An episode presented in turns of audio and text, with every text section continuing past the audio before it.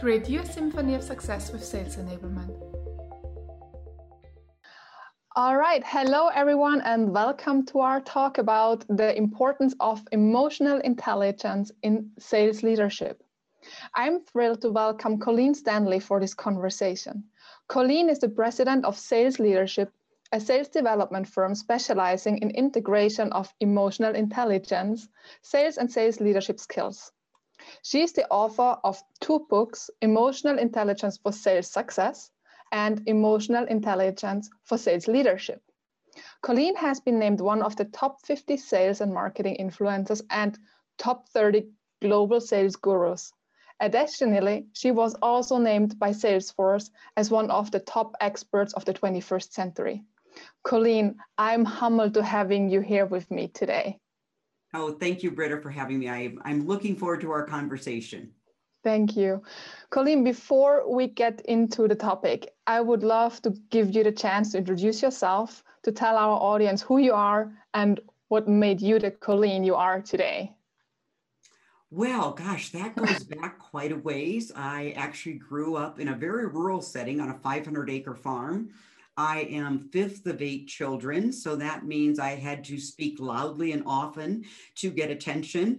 And the, the town I grew up in, Britta, was actually quite small 900 mm-hmm. people. So wow. the joke I always make is that I dated everyone by the time I was a senior in high school that's where I actually developed my prospecting skills. So that's the informal bio. That's a life story. I mean, growing up with five siblings and then having your internal prospecting part. Awesome, right. wonderful story. All right. So, Colleen, I know your near and dear topic to your heart is the combination of several different components in the sales conversation per se, especially the emotional intelligence and how, what role it plays. So, why is that so important for sales and sales leadership? So, the reason we really started bringing this emotional intelligence into our work about 10 years ago mm-hmm. was because I myself, as a former VP of sales, salesperson, and sales trainer and speaker, I often focused all of my time and energy on teaching the hard skills of sales, what I refer mm-hmm. to as the sales IQ. And mm-hmm. these skills are very important consultative selling skills, negotiation skills, questioning skills, asking for the business. However, I would often see salespeople not execute the knowledge, not execute consistently the right selling behaviors. So when we started studying EQ, emotional intelligence, that's mm-hmm. when I realized this is what's going to bridge the knowing and doing gap. So, quick example uh, I think all of us have either been taught to sell on value or we've taught sales teams sell on value, not price. And then when a salesperson gets in front of that really good negotiator, you know, the one I'm mm-hmm. talking mm-hmm. about, uh, they, they love to do it just for sport. The salesperson can sometimes, without emotional self awareness, emotion management, get triggered and they default to discounting. They mm-hmm. start overselling, defending, and justifying. So we've spent all this time teaching them negotiation skills, but when emotions start running the sales conversation, all of those influence skills, selling skills kind of take a right turn and go out the door. Mm-hmm.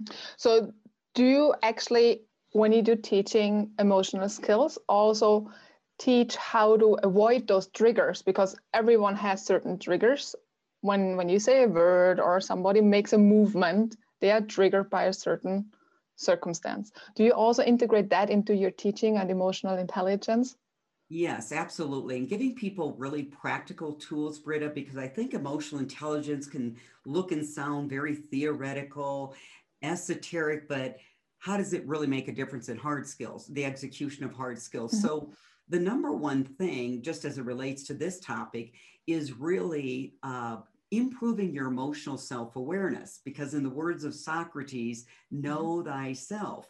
So, this means yes. I'm going to encourage salespeople, sales leaders to carve out quiet time and ask the reflective questions. What triggered me yesterday that caused me to respond in a manner I regret? The trigger response regret loop. Mm-hmm what would have been a better response? And so it's really in that reflection that then we can start changing selling behaviors or emotional behaviors that are derailing the results we want in our lives. Wow, I love that self awareness piece because I think there's so much power in it if you are aware of what actually triggers you and you can control these emotions. It's going to be a big game changer. Wonderful. Absolutely. And you and I can almost feel when I'm getting triggered, I can mm-hmm. almost feel it right here. So something I will do to manage that trigger is just name the emotion. I'm mm-hmm. getting triggered. I'm getting frustrated. I'm getting annoyed. And by naming the emotion, you actually start taming the emotion. Mm-hmm. Great. Um, Colleen, over the last couple of weeks, especially last weekend, I was going through your second book, The Emotional Intelligence for Sales Leadership. And one chapter or one part that just struck me was the one uh, which is called What They Don't Teach You at a Traditional Sales Management School.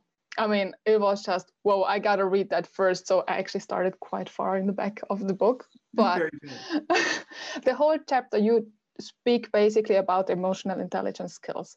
So for our audience, so they also understand what we too are speaking about, um, do you mind sharing some insights on what they actually are and what you define as these skills? You know, there's there's about 15 competencies that you can develop. When I'm working with sales leaders, sales teams, I often start with the three E's, as I call mm-hmm. it. One I just mentioned, is emotion management, mm-hmm. right? Because if we're again not able to manage our emotions, we're often not able to execute the right selling behaviors, self awareness, and then empathy. You know, and empathy is a huge influence skill. And because what I always share with people is how do we think we can influence another human being if we don't know or care about what they're thinking or feeling, which is the definition of empathy. And so the three E's really allow you to tune into your own emotions. But what that allows you to do is also tune out, literally mm-hmm. meaning tune out to somebody else. What are they thinking? Why are they feeling that way? How is it affecting how they show up? So there's assertiveness, there's impulse control, delayed gratification, optimism.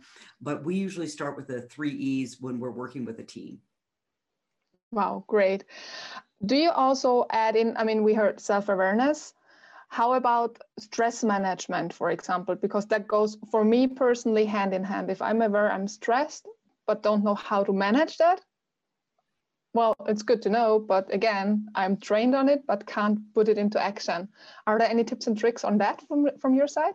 You know, absolutely. And there's been a lot of great research on this topic. Mm-hmm. And it's an important topic because, especially in today's environment, maybe every environment, people are stressing out, they're burning out, they're dropping out. And in fact, there's been some studies where the majority of salespeople feel like sales is a stressful uh, business, stressful mm-hmm. job.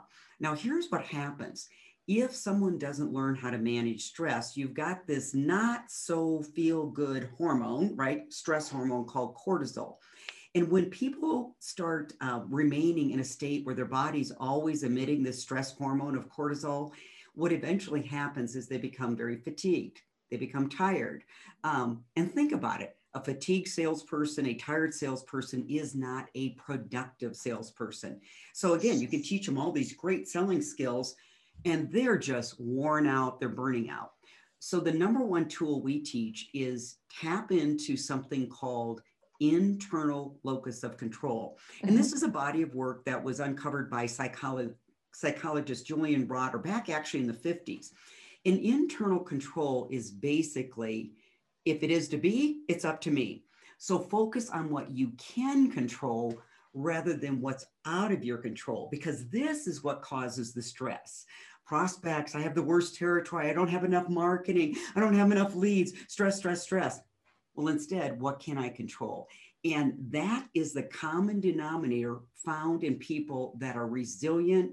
Uh, they have the bounce back factor. So, internal locus of control versus external locus of control.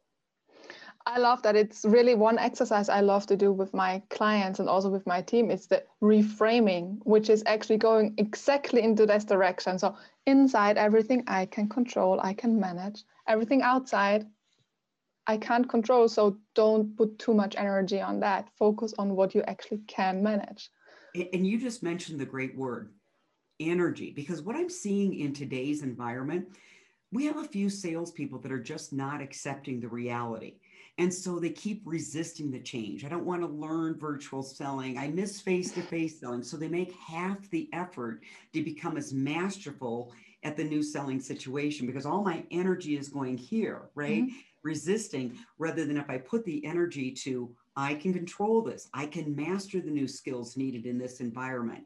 So, what you resist persists, and yes. where I'm putting my energy towards that grows. So have that self awareness. Where's your energy? Where's your mindset? Because that's what's going to appear in your life. Mm-hmm. Great. And also, how do you manage?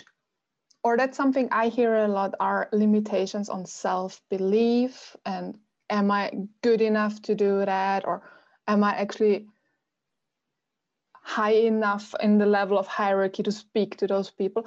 How can we manage self limiting belief systems?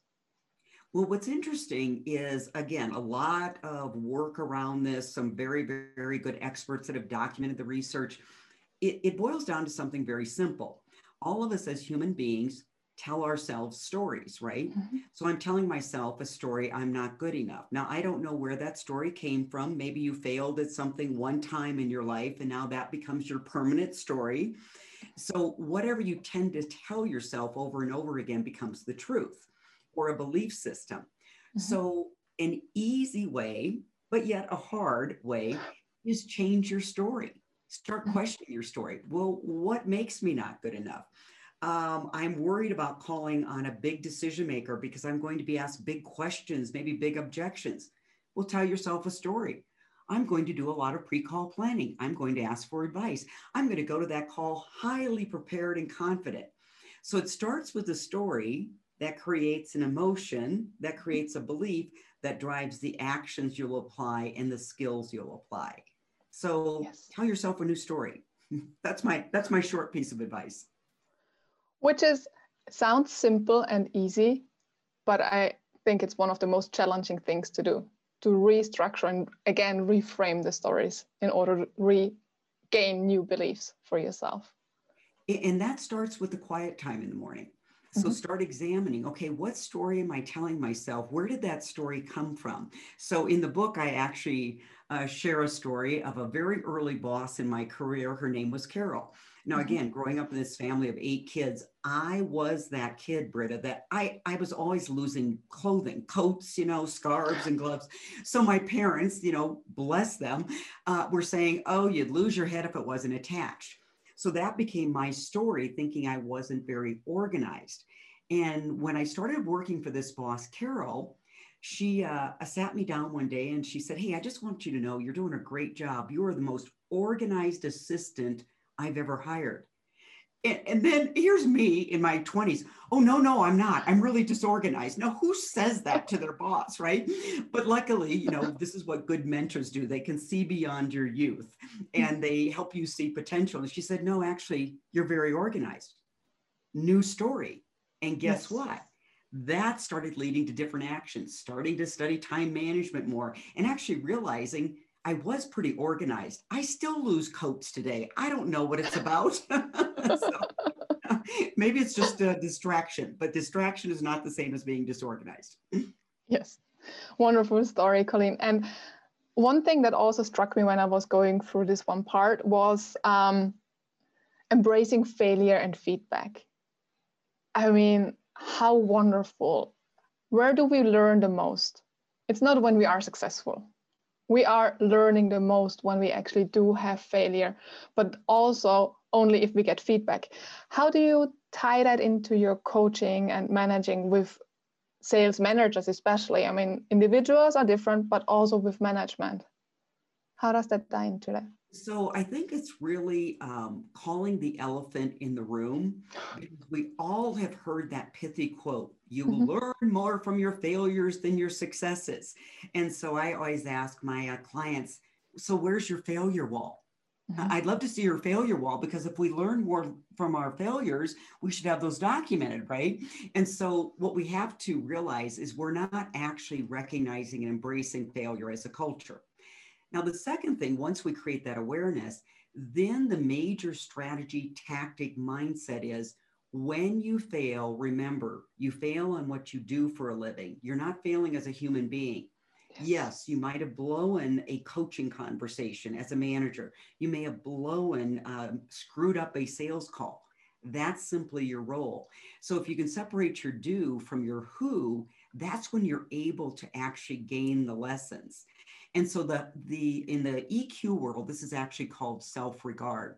Mm-hmm. And people with uh, high self-regard develop self-regard. It doesn't mean you're arrogant, but you have the ability to admit your strengths and weaknesses.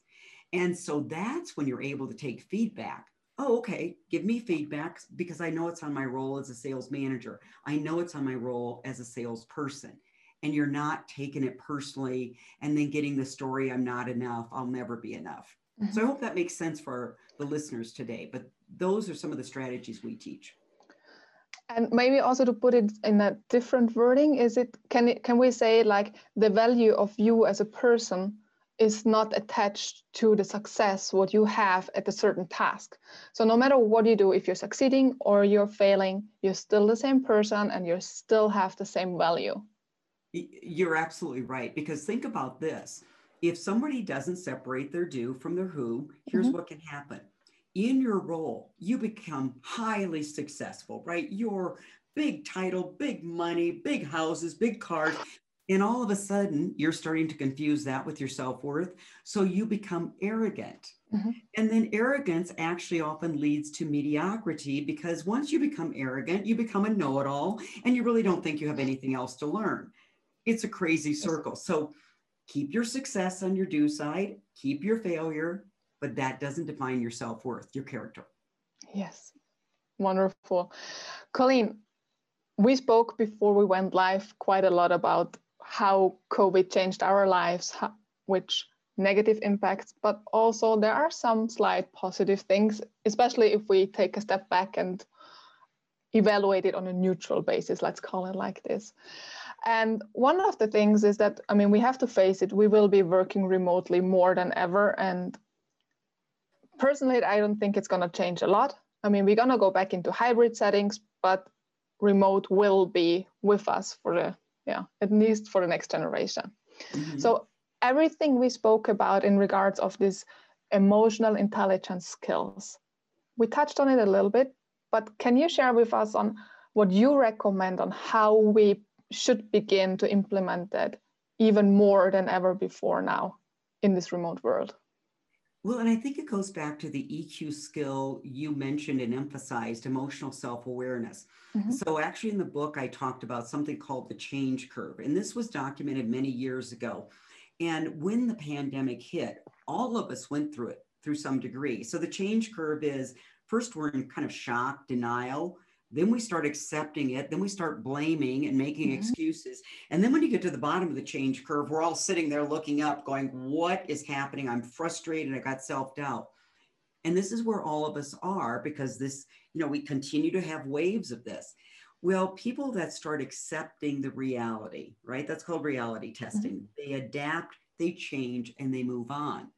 And I believe for all of us, you have to have the self awareness where are you? Are you still resisting?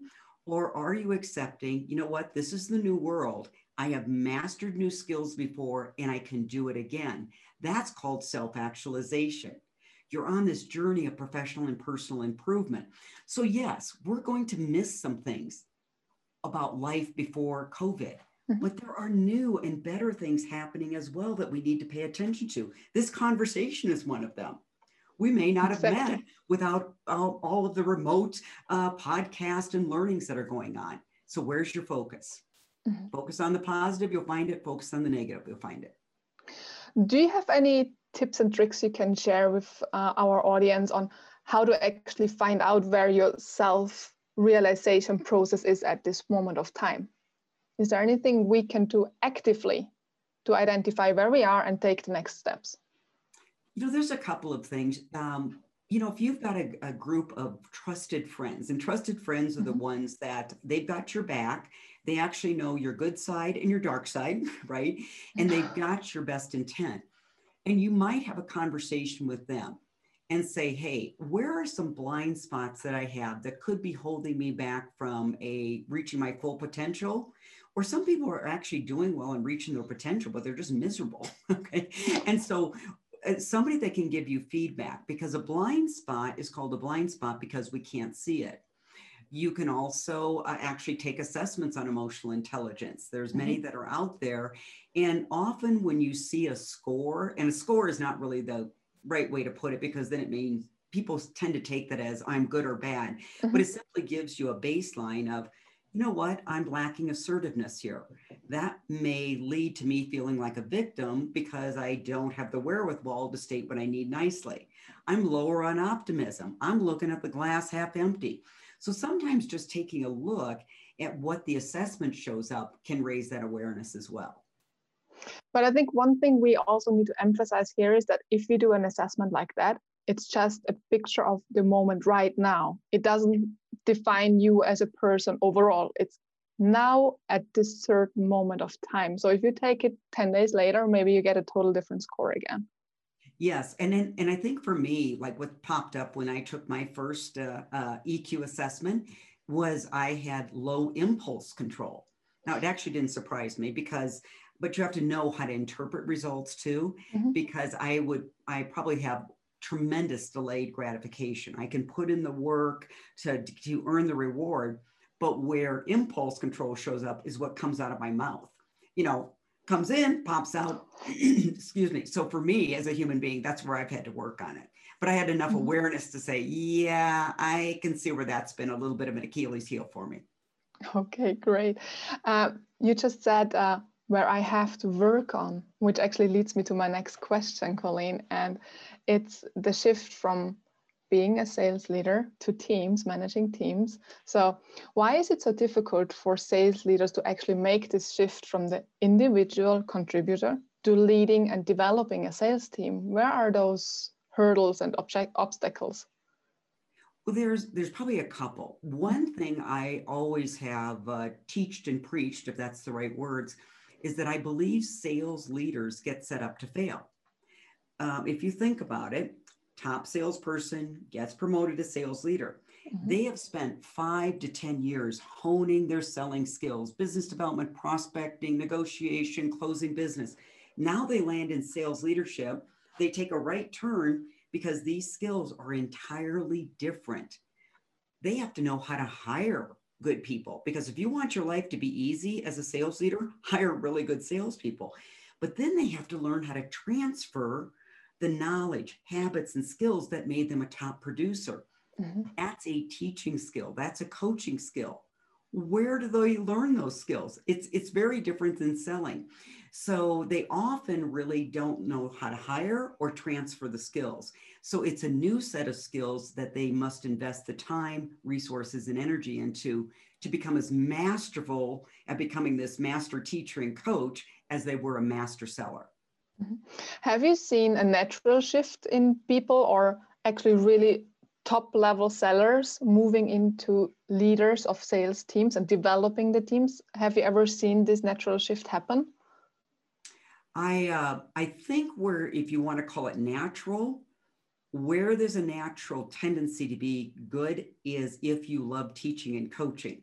Mm-hmm. But here's where you're going to run into a problem. Teaching is different than coaching because teaching is imparting knowledge. Coaching is make sure making sure they can apply it in different context and selling situations there. But that that's the one thing I've seen with my VPs of sales that are mm-hmm. very, very good. They really love teaching and coaching. Um, I've seen some that fail miserably here, and it's no fault of their own. They're just happier being an individual contributor, and mm-hmm. that is okay. Yes and again comes back to self-awareness. It is okay to be the contributor. Not everybody needs to be the leader. Right. It's just a different set of talents different set of preferences and one doesn't make you a better person than the other. I actually think i was more of a natural sales manager than a natural salesperson um, so i had to work harder at the selling skills than i did at some of the sales management skills Mm-hmm. Great. Colleen, I want to be cautious of time because I'm really happy that I was able to get you on the line for this discussion. And before we close off today, Colleen, what have I actually failed to ask you about that we should definitely share with our audience? Gosh, good question. You've asked so many good ones. How about this? How you start your day, will determine how the day progresses. So, how should you start your day? Um, I would say with a quiet time and start mm-hmm. with gratitude.